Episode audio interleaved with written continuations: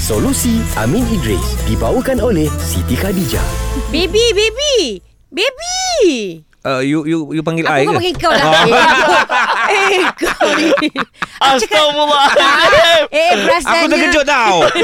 Tak, aku cakap, eh, baby, baby, baby tu dah maghrib. Oh. Tutuplah pintu, tingkap. Kenapa? Ah, sebab Fatin kan hantar WhatsApp. Dia kata nanti kalau uh, bila maghrib-maghrib ni, kalau pintu tingkap terbuka, nanti ganggu baby tu. Ada gangguan uh, jin. Ya ke? Ya, WhatsApp dia Fatin ni yang hantar. Boleh percaya ke? Boleh ikut ke? Ah, percaya ke tidak? Tanya Sebab aku Amin belum lah. ada baby yang baru. Wow. ah, ah, Tunggu nombor 6 nanti.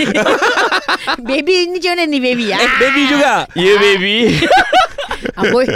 Kau ni Abi. Oh, boy, galak nampak.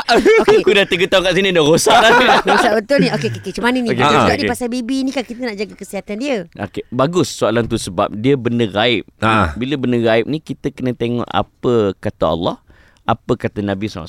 Hmm. Okey, di dalam satu hadis daripada Jabir radhiyallahu anhu disebut idza kana junhul lail hmm.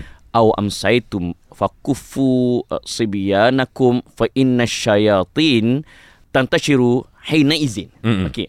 Hadis ni panjang cuma saya cuba untuk pemudahkan. Nabi sebut apabila kegelapan malam menjelma atau apabila sudah lewat petang, maksudnya maksud waktu maghrib. Okey. Tahu Nabi suruh buat apa? Ha. Nabi kata, "Maka tahanlah anak-anak kamu." Alright. Uh, kerana apa?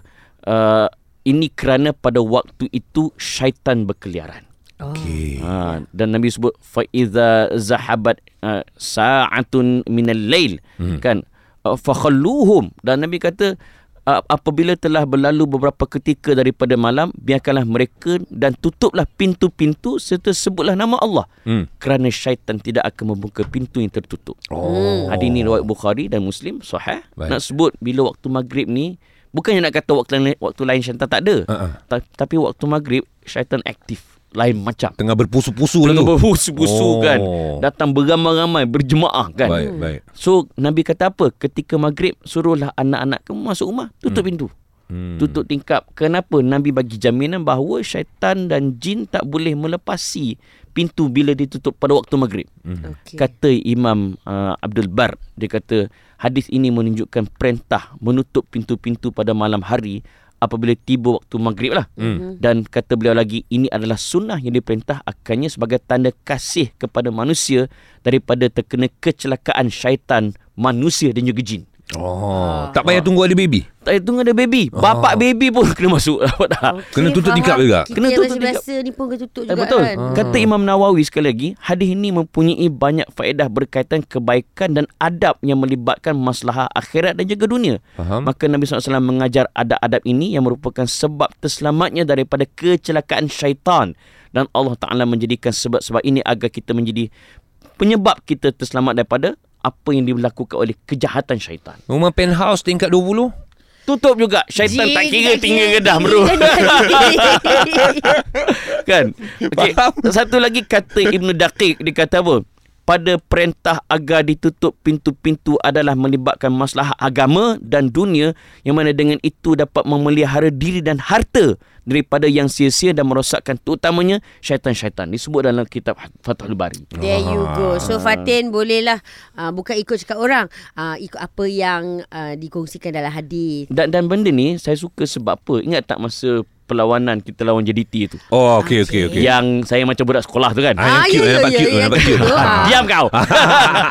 Bagusnya perlawanan tu kita berhenti sebelum maghrib. Ha ah.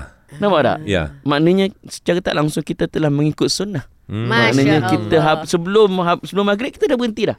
Dah selesai. Ah. Dah settle. Dah settle Faham, alhamdulillah. faham. Alhamdulillah. Sebab tu sebab tu AG Fafa nampak alhamdulillah beriman. Alhamdulillah. Allah Allah. Malam tu Lagi- makan kambing pun okey. lagi, lagi puji lagi men puji. lagi. Malah aku Solusi Amin Idris dibawakan oleh Siti Khadijah.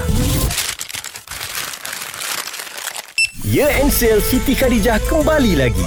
Jangan lepaskan peluang untuk mencipta memori berharga hujung tahun ini.